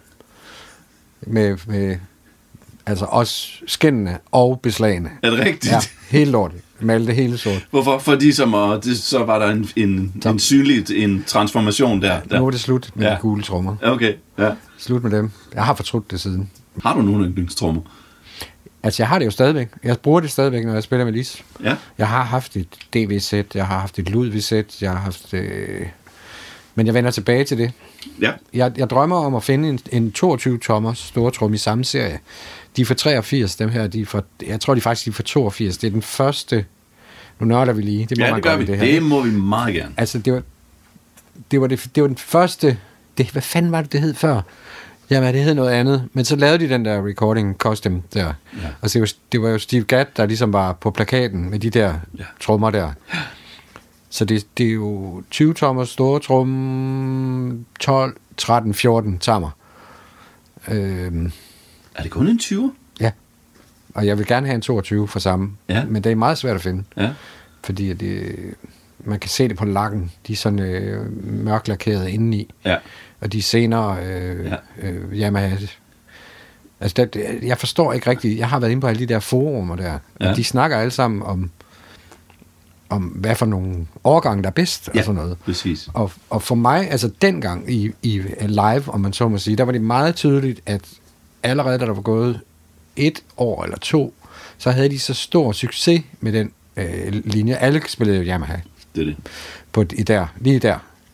At kvaliteten faldt rigtig meget, synes jeg selv. Ja. Øh, og det kan jeg slet ikke, når man sådan læser tilbage, så det kan jeg slet ikke læse i de der... Okay. Det forstår jeg ikke. Men jeg synes selv, at min serie, den jeg har, det er den klart, klart bedste ja. Yamaha-serie. Ja. Og den vil, der, jeg vil gerne finde en 22-tommer. Jeg kan ikke finde den. Jeg har ikke fundet den endnu. Nej. Lad det her være, sagt ud i... Jamen, Og det skal, være, skal det være en lang 22, en 2214 eller 2216? Nej, nej, nej, de, de små. Øh, Ja. Den standardstørrelse. Altså, altså en kort stor trum. Ja, fordi de der power tammer og, og power, Ja. det dur heller ikke. Nej, det dur ikke. Nej. Men jeg er ikke... Var det jeg, fordi Steve Gadd spillede på dem, at du også kunne have dem? At, Ja, det tror jeg dem? faktisk. Ja. Altså, Steve Gadd har jeg, kunne jeg virkelig godt lide. Ja. Ham, ham dyrkede jeg mere, end jeg dyrkede Jeff Porcaro, for eksempel. Mm, ja. Fordi han havde sådan lidt mere ind til benet måde at spille på. Mhm. Øh, altså... mm, Men jeg var aldrig, altså jeg har aldrig haft, øh, jeg har, jeg har aldrig haft nogen, hvor jeg, jeg har aldrig øvet mig i at spille et fil, som en anden trommeslager har spillet. Nej. Altså jeg har, jeg har altid haft sådan en, jeg vil have mit eget, Ja. agtigt. Ja. Øh, så, og så fordi jeg er venstrehåndet og spiller højrehåndet, så er der også der er rigtig mange ting, som jeg slet ikke kunne spille. Til gengæld så er der jo, det kan jeg jo høre, jeg snakker lige med Daggaard, som spiller Knacks, mm. øh, at han, der er visse filter, han har virkelig store problemer med, fordi han er, han er højrehåndet jo. Jeg, der, jeg tror, der er noget i Mr. Swing King, hvor jeg spiller på nogle tammer med den ene hånd i B-stykket, som, som de vender forkert, og øh, du ved, der, Ja. ja. der, der er en del af mine filter, der er baglæns. det ved jeg jo ikke selv. Nej. Øh, Nej, men men det, så kommer en højrehåndet trommeslager og siger, det er virkelig svært at spille det der film. men jeg har for eksempel altid haft svært med at spille gulvtamtam og en lille tromme samtidig, ikke? fordi så skal jeg jo krydse hænder, Det er klart, så skal du krydse. og det kan jeg overhovedet ikke finde ud af. nej. Og så har du ikke smidt en gulvsammer over på... Jamen det har jeg gjort på- senere. Ja, Det kræver, at man ja. har et podie, der er stort nok til Ja, det er det. Ja, Det har jeg faktisk nu. Ja. Har, jeg, har jeg en gulvtamtam derovre. derovre. Okay. Men tilbage til gradet der. Hvor vigtigt er de der lille trommer og bækner og sådan noget der? Er det sådan noget, du har nørdet også? Ja, ja, men jeg har jo nørdet det hele. Mm. Altså, jeg spillede jo rigtig meget paste. Jeg kunne rigtig godt lide de der 602, men dem slår jeg jo bare i stykker. Okay. Altså, dem har jeg smadret så mange af hi-hatterne især. Ja. Men øh, så nu, nu, er det, nu, nu har jeg en Silja Newbeat hi-hat, som jeg har brugt utrolig lang tid på at finde på nettet. Ja. Jeg har ingen spons, så jeg kan jo gøre, hvad det, hvad det passer mig fuldstændig. Dejligt. Jeg spiller på hvad som helst. Mm. Mm. Jeg er faktisk lidt træt af, at, at alle trommeslagerne er sponsoreret i dag, fordi de lyder fuldstændig ens, deres mm. trommer. Mm. De har de samme skin på, de spiller på de samme bækner, de spiller med de samme trommer. Mm. Spiller de med Yamaha og så med noget, et eller andet bækner og så Mm. videre og så videre. Ikke? Altså, og de, de kommer jo til at lyde ens, de trommer jo. Altså, jeg har en Ludvig, en lille tromme, og Yamaha øh, trommer, og Cecilian og Pace Bækner, Ja. ikke? Ja. Og det er fuldstændig, jeg køber det hele på nettet mest, fordi jeg køber vintage. Mm. Det kan jeg, jeg kan bedst lide vintage Bækner. Ja. Øh, Hvad er det, de kan? De er bare blevet spillet til, eller? altså, det er, jo, det, er jo, det er jo nogle helt bestemte, øh, at især hi-hat. Mm. En helt, jeg har let efter den der New Beat hi-hat fra Ja. 65, tror jeg, den er. Okay. Den har, 14? Jeg, ja, Ja. jeg har købt den flere gange, men så har jeg fået den, og sådan ikke, nej, det var ikke, det var ikke rigtigt, men nu har jeg endelig fundet den, Ja. som den, som jeg godt kan lide. Ja. Og, og det, det tror jeg har noget at gøre med, at jeg har spillet på dem som barn. Mm. Og, og, og, og ligesom, uden, der, der vidste jeg jo ikke noget. Men så, så det senere han gået op for mig, hvad fanden var det egentlig, jeg spillede på der? Nå, det var det der, ja. Altså, så har man, det er jo fordelen ved at være gammel, at så har man jo en, en meget lang historik af ting, Ja. så man ved, okay, den lyder godt, den der. Ja. Og den var fed, ikke? Det kan Nu har jeg ikke været inde og tjekke ud, men er du sådan en samler-type, der... Nej, Nej. jeg har mange lille trommer, eller mange. Ja. Jeg har nok seks lille trommer. Ja. Jeg er absolut ikke en samlertype. Jeg har et trommesæt. Jeg har ret mange bækkener Mm. øh, til studiebrug. Mm. Forskellige art. Men jeg køber bækkener, og så sælger jeg dem igen, hvis Ja. ikke de er rigtige. Nej. Altså jeg leder, jeg leder altid efter et, et 20-tommer Crash Ride Cillian. Mhm. Gammelt. Mhm. Fra 60'erne. Eller 50'erne. Mm. Det er sådan nogle bækkener, der koster en million. Ja. Hvis ja. man kan finde dem. Ja. De er meget svære at finde. Ja. De er, jo, de er jo ret tynde. Det er sådan nogle, der bruser uden at larme for meget. De er, altså, de er mørke Ja. ja. i klangen. Så man kan, man, kan, man kan bruse med et bækken, uden at, at der sidder en lydmand og, og, Ja. ja. og kaster ting efter dig.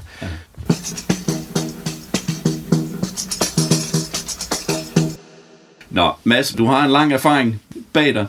Øh, er det stadigvæk sjovt at spille, og øh, hvad er dit råd til, til unge musikere i dag? Altså, det er helt sikkert stadigvæk sjovt at spille. Og jeg tror, jeg på et eller andet tidspunkt har besluttet mig for, at det, at det skal være sjovt. Og så, og så ligesom øh, øve og, og altså øve sammen og, og være et sted, hvor man er velforberedt og kan sine ting, og, og være sikker på, at man kan sine ting. Altså sådan så, hvis det er det. Mm. Og så ellers have det sjovt. Ikke? Mm. Altså virkelig som en ting. Og, og altså, Har du opfattet det som arbejde? det er arbejde. Det er arbejde. Ja. ja. Det er ikke en opfattelse. Det er ja. det, jeg har aldrig levet af andet jo. Jeg har heller aldrig nogensinde fået penge andre steder fra. Nej. Øh, så klart arbejde. Ja. Jeg ved ikke, hvad man ellers definerer arbejde jo. Nej. Jeg, siger, jeg har også altid sagt, at jeg skal på arbejde. Ja. Det er der nogen, der siger, hvad mener du, skal ikke ud og spille musik? Jo. Ja. Altså, Ja. ja. ja. Så for mig er det helt sikkert arbejde. Mm. Et sjovt arbejde stadigvæk. Ja, det er altid sjovt. Ja. Det er meget sjældent, det ikke er sjovt. ja. Øhm, men, men er det blevet også, sværere? Nej, man, man går jo igennem nogle... Altså, man er, man er jo ikke fysisk den samme, når du er 60 år gammel, som du er, når du er 20. Mm. Men altså, det er jo allerede, når man bliver midt i 30'erne, kan man mærke, at der er noget, der ændrer sig. Så man, man skal jo bare... Altså, så man, hvad, hvad fanden hedder sådan noget? Man konserverer energi på en anden måde, Ja. når man bliver ældre, end man gjorde det, men der var yngre. Og det skal man lige lære. I stedet for at blive ved med at, at prøve det samme, ligesom, at det har noget at gøre med, hvordan du bevæger dig. Og, og, altså, så, så ved man godt, okay, at, at hvis jeg, jeg skal lige sørge for, at jeg har, jeg har kræfter nok til, til det hele. Ikke? Mm. Men det tror jeg, det, er- det er jo bare sådan nogle perioder, hvor, hvor det går op for en, at man ligesom Mm. øh, ikke kan helt det samme. Nej. Altså fysisk. Nej. Men det er mest sådan noget med at hoppe og danse og Ja. springe rundt. Altså man bevæger Ja. sig simpelthen bare mindre. Ikke? Ja. Så er det lidt mere sådan, mm, ja. og fast holder fast i det, ikke? Ja. synes jeg. Men jeg bruger jo meget energi. Altså jeg fyrer den jo af, når jeg spiller. Det, det er jo sådan, jeg sætter det op jo. Ja. Jeg bruger virkelig meget energi med den der akustiske ting ja. med lis. Der Ja. ja. bliver bare fyret Ja. ja. sparket til den, ikke? Ja. Det kan jeg godt lide. Ja. Jeg, jeg, sådan, jeg er jo en sportsmand på den måde. Jeg kan godt lide det fysiske Ja. ja. i musik. Ja. Gerne svede. Ja. Ja. Jeg vil gerne, så vil jeg gerne bruge kræfter, og jeg vil gerne Ja. øh, få pulsen op og Ja. ja. sådan noget der. Ja. Ja. Det kan jeg godt lide. Men når du så kigger på den unge generation der, altså, hvad, hvad, vil de, hvad er dit bedste råd til, til, til unge trommeslagere, musikere, der, der, der, der, der gerne vil det her som en levevej? at jeg har altid haft et princip om, at på et eller andet tidspunkt i løbet af en koncert, der vil jeg lave noget, som gør, at dem, som ser koncerten, er nødt til at forholde sig til, at jeg er der. Det vil sige noget larm af en eller anden art. Eller, eller altså finde, få et, få et spot på en eller anden måde. Altså, jeg kan sagtens spille fuldstændig det, man skal, eller det er ikke det rigtige, men altså spille Ja, altså man kan sige, hvad fanden var det, vi snakkede om tidligere, det der med, at i dag, når du sagde, at Niels Ratzer, han havde sagt det der med, at der er ikke nogen, der jammer og sådan noget, men jeg tror, at essensen er, at det må ikke tage lang tid. Nej. Det vil sige, når du øver, så, så, skal, så, kan, så skal alle kunne det på forhånd. Det er sådan, så bliver det lidt mere ligesom et klassisk orkester, hvis man kan sige det sådan, at der, folk kommer, de kan deres ting, og så, så, så øver man ikke, man prøver, hvis man kan sige det sådan, ikke? Så, så, så, og så går man ud fra, at folk kan deres ting, og så går man bare igen. Mm. Det vil sige, der er ikke, så, der, altså, der, der vil jeg nok sige, at, at man skal prøve at- at få sit eget personlige præg ind i tingene. Det er ikke nok bare at kunne det. Altså, jeg, jeg synes, jeg hører mange, altså, unge bands med, med musikere, som sidder og kigger ned i en iPad, og så er de, altså jeg ved ikke, hvordan, jeg skal jo ikke sige, hvad der sker, men det, det virker som om, at fordi de ikke har spillet nogen fejl, så tænker de, det var en god koncert. Og, og, og det, altså det er nok ikke helt sådan, det hænger sammen, men altså det var i hvert fald det, jeg blev betalt for. Ja. Hvor jeg vil nok mene, at jeg bliver betalt for at være mig, ja. hvis man kan sige det sådan. Ja. Ja. Og, og det tror jeg, jeg vil gå efter, hvis jeg var ung musiker. Mm. Og at, at man ligesom Og udvikle sin personlighed. Ja, ja, eller det ved jeg ikke, udvikle sin personlige stil, Mm. i hvert fald. Ikke? Ja. Sådan så, at man prøver at, at byde ind med noget, som, som, er, som har en vis originalitet, Mm. hvis man kan sige det sådan. Ja. Vi snakker om lige før, da vi stod ude og lavede kaffe, øh, det her med, øh, øh, at det her med, at, at nogle gange, så, så looper man, så går man i studiet, så spiller man fire takter, og så siger produceren tak, så, og så bruger man det som et, øh, et altså der, er- der er lidt for meget loop, synes jeg, du sagde. Ja, det jeg siger, det er, at jeg vil nødig reduceres. Jeg, jeg synes, det er kedeligt kun at være fire takter. Ja. Jeg synes, jeg vil gerne være mere end fire takter, hvis jeg kan slippe afsted med det. Jeg vil gerne, altså, jeg vil gerne være, øh, være altså, det synes jeg, det, det, det er lidt ærgerligt. Mm. Man kan sige, at på nogen, nu er det jo, altså, når de, den, den moderne programmerede loopede stil, så bliver ting bliver meget til stiløvelser, kan man sige, ikke? Mm-hmm. Øh, hvorimod, at hvis man kan slippe afsted med at lave noget, der, der fungerer fra start til slut, så er det jo en rejse, som starter på, på ved 0 og slutter ved 5 minutter, eller, eller Mm. mm. afhængig af, hvor nummer, gammel nummer, og man er hele tiden på en, på en rejse, som, som, som ændrer sig på en eller anden måde. Ikke? Det, og det, det, det, det er jo ærgerligt at blive reduceret til, til fire takter. Mm. Og så kan man tænde og slukke for dem. Og det er jo også derfor, at musikken er sådan, at der er alle de der op- og ned ting, fordi det er den måde, folk de sidder og programmerer på. Ja. Altså, det, det er svært at, at få en trommeslager til at spille sådan. Altså, altså, det kan man godt bagefter, hvis man kan sige det sådan. Ikke? Men mm. det, det, det er jo svært at designe det sådan i et studie. Mm. Så, altså, det vil... Jeg ved ikke, hvad jeg skal, hvordan jeg skal forklare det. Jeg ved, at jeg laver selv noget musik, hvor jeg bestræber mig på, at alting skal være noget, for, der kører fra start til slut. Ligegyldigt hvor, Ja. øh, hvad hedder sådan noget, Repe, repetitivt, hvad hedder sådan noget, gentagende det er. Ja. Så, så skal det alligevel være noget nyt. Ja. Altså, det synes jeg er lidt, lidt ærgerligt, at det er sådan, det er. Du vil hellere loope dig selv, som du sagde. Ja, Ja, helt klart. ja, Jeg vil hellere selv lave loopet, ja. ja. Og- I lang tid. Altså, jeg havde, ikke- en- jeg har, eller har, jeg havde en eller anden idé om, at, at når man, hvis man spiller noget, og man holdt fastholder det, altså noget, en groove, en, en, en, en, rytme, så, så laver man en boble, man er inde i, altså de mennesker, der spiller, som den, den boble, den kan ligesom vokse og vokse og vokse af energi, indtil der er en eller anden med mangel på situationsfornemmelse, der gør noget helt forkert, eller hvad, hvad kan man, så kan han prikke hul på boblen, så starter man forfra igen. Mm. Jeg ved ikke helt, om det fungerer det billede, men det er sådan et, en idé, jeg selv har, at det der med, at hvis du ligesom holder fast i ting, så, så, kan, du få, så kan du få energien til at vokse ved, ved at blive ved med at holde fast i det. Ikke? Ja. Nu bliver vi her, vi er her, det er fint. Lad os bare blive her, se hvor vi, hvor, ja. altså, Er det den gamle friskole-mentalitet, der sidder fast i dig der? Jeg tror ikke, Det, det tænker jeg, I gjorde på den der god tur til Odder. Ja, det gjorde vi, men det er jo også, det er også noget, der tæller for, altså for Afrika. Og, Ja, og, ja. At det tæller for alt, undtagen Europa, dybest set, ikke? og USA. præcis. Ja. Altså, det, det, jeg tror ikke, det er noget, vi har fundet på. Nej. Virkelig ikke. Men vi har måske dyrket det mere, Ja. ja. end, end andre har. Ikke? Ja. Men jeg kan huske, at altså, det der med, at hvis, hvis man holder fast i energierne, ikke? Og, Ja. ja. og, og det er noget med koncentration, eller hvad skal man sige, altså fokus Ja. ja. er måske et bedre ord, Ja. at bliver i det, og bliver ved med at være fokuseret, og ikke Ja. ja. slipper det, Ja. så kan man ligesom Ja. bygge det op på en eller anden måde. Selvom det er det samme, ja. så, så, be- så ligger man på energien hele tiden. Ikke? Ja.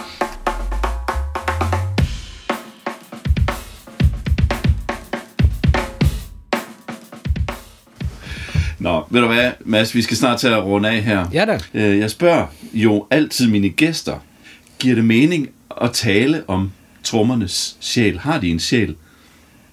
Det er fandme et vildt spørgsmål.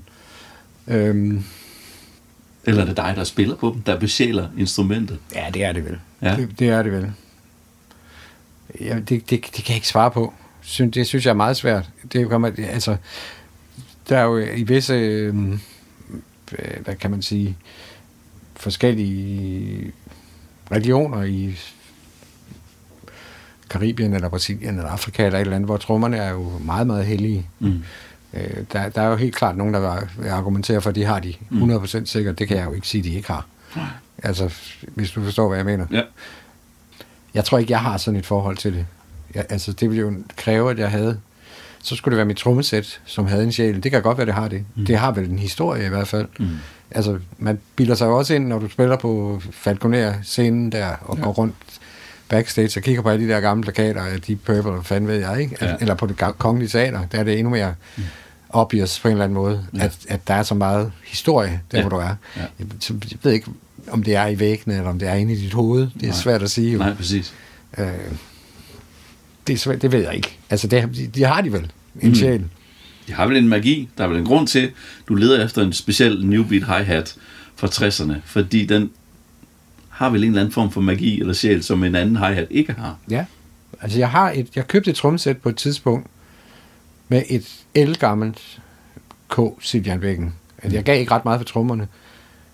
Jeg købte dem på grund af de bækkener der. Det var en eller anden, jeg kan ikke huske, en dansemusiker. Så jeg, jeg har selv en idé om, at altså, det er så gammelt, det bækken, det er fra 50'erne, at, at, at det, det må have været et sted, hvor, hvor det ikke blev slået i stykker jo i hvert fald. Ja. Så jeg tænker, det har været på en, en, en, en færge mellem Polen og, og, og, og Sverige eller et eller andet, ikke? med dansorkester, som ikke måtte spille for højt. Så, altså, så digter man sådan nogle historier om, Ja. at fordi man ved, det har jo spillet, mm. det der bækken, altså i, i snart øh, 100 år nærmest. Ikke? Ja. Det er jo, der er jo en eller anden sjæl der, det er klart. Det er jo det. Ja. Jamen, på den måde så har det. Ja. Men det er jo mere historie, kan man sige. Ikke? Jo. Og sidste spørgsmål, det er, kan du huske det bedste råd, du nogensinde har fået, og hvem gav dig det? Altså, jeg tror, hvis jeg, et, et godt råd, det kan jeg huske, det var da, da Ed han lærte os at spille trommer. Så, så, øh, så gik han rundt, vi sad og spillede og sådan noget, og så gik han om bag ved os, og så tog han fat i stikkerne og hævde dem ud af hænderne på os. Og så sagde han, at du skal altid holde fast i dine stikker. Men, så, så, de, altså, så de ligesom sidder fast i dine hænder. Det, det, var, det var et godt råd, vil jeg sige.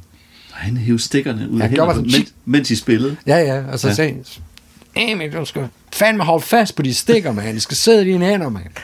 Så, så øh, altså, der har været mange. Det, det kan jeg bare huske, det der. Der var jeg jo ikke ret gammel. Nej. Jeg tror, ideen med det var, at det var fordi, det er sgu ikke for sjov, men du skal holde, det, Du skal holde du fast skal holde fast i det, det her, fordi det, It's not, it's, it, det er ikke, altså, Nej, det er ikke for sjov. Det er for alvor, det her. Ja. Så du skal kraftedeme med holde, du skal ikke smide smukt. Altså, på den ja. måde der, ikke? Det var det, han mente, tror Ja. jeg. Det var i hvert fald sådan. Så det gik op for mig, okay, der er mere i det her, end bare at sidde med nogle stikker og, og spille på en eller anden måde. Du Ikke? skal holde fast i de stikker. der. Ja. Det er fandme smukt. ja. Tusind tak, Mads, fordi ja. Du var med i Sjæl podcast her. Tusind tak på vegne af alle, der spiller trommer i her land. Så vil jeg bare sige tak for alt det, du har givet på instrumentet og givet til musikken. Du er øh, en, øh, et forbillede og en held, og øh, du har sat et gigantisk aftryk på, på de der trommer der. Mere end du måske aner. Men øh, jeg er personligt kæmpe fan. Og, øh, Tak. og så det er bare at sige tak, Mads. og så synes jeg, at vi skal sætte os over og måske at lytte det på var lidt musik Det og var- nørde lidt. Men øh, Det kan vi godt. Det var ikke Det noget. er okay. Det var sm- små ting. ja, Det var, det var faktisk mest omkring det der med fills og lave... lad os gøre det. Nu slukker vi. Nu tager vi det. Ja.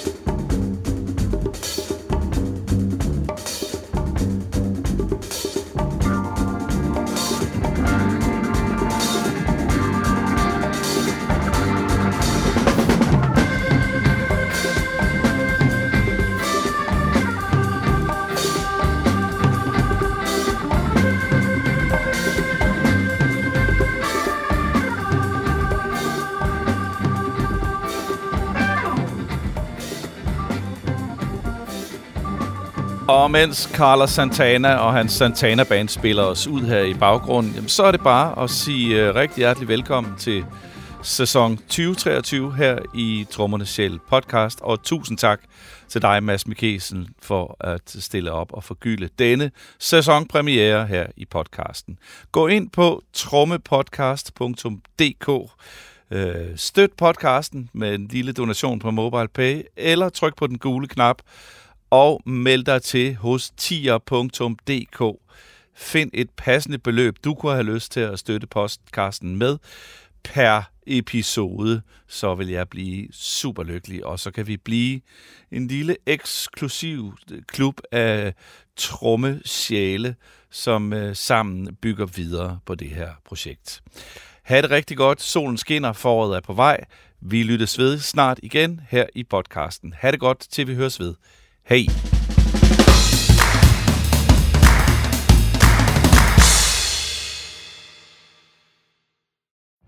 Every day, we rise, challenging ourselves to work for what we believe in. At U.S. Border Patrol, protecting our borders is more than a job, it's a calling. Agents answer the call, working together to keep our country and communities safe. If you're ready for a new mission, join U.S. Border Patrol and go beyond. Learn more at cbp.gov/careers. Lucky Land Casino asking people what's the weirdest place you've gotten lucky? Lucky? In line at the deli, I guess? Aha, in my dentist's office. More than once, actually. Do I have to say? Yes, you do. In the car before my kids' PTA meeting. Really? Yes. Excuse me, what's the weirdest place you've gotten lucky? I never win and tell. Well, there you have it. You can get lucky anywhere playing at LuckyLandSlots.com. Play for free right now. Are you feeling lucky? No purchase necessary. Void where prohibited by law. 18 plus. Terms and conditions apply. See website for details.